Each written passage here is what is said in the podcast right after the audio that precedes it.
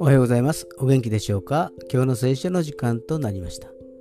今日の聖書の箇所は、旧約聖書、詩編15編1節詩編15編の1節でございます。お読みいたします。主よ、誰があなたの幕屋に宿るのでしょうか？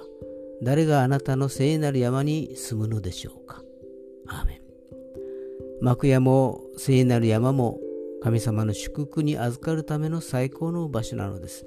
そこへ自分は集えるのだろうかはたまた誰が預かることができるのだろうか自殺以降に舌を持ってそしらず、友人に悪を行わず、隣人への非難を口にしないと書かれています。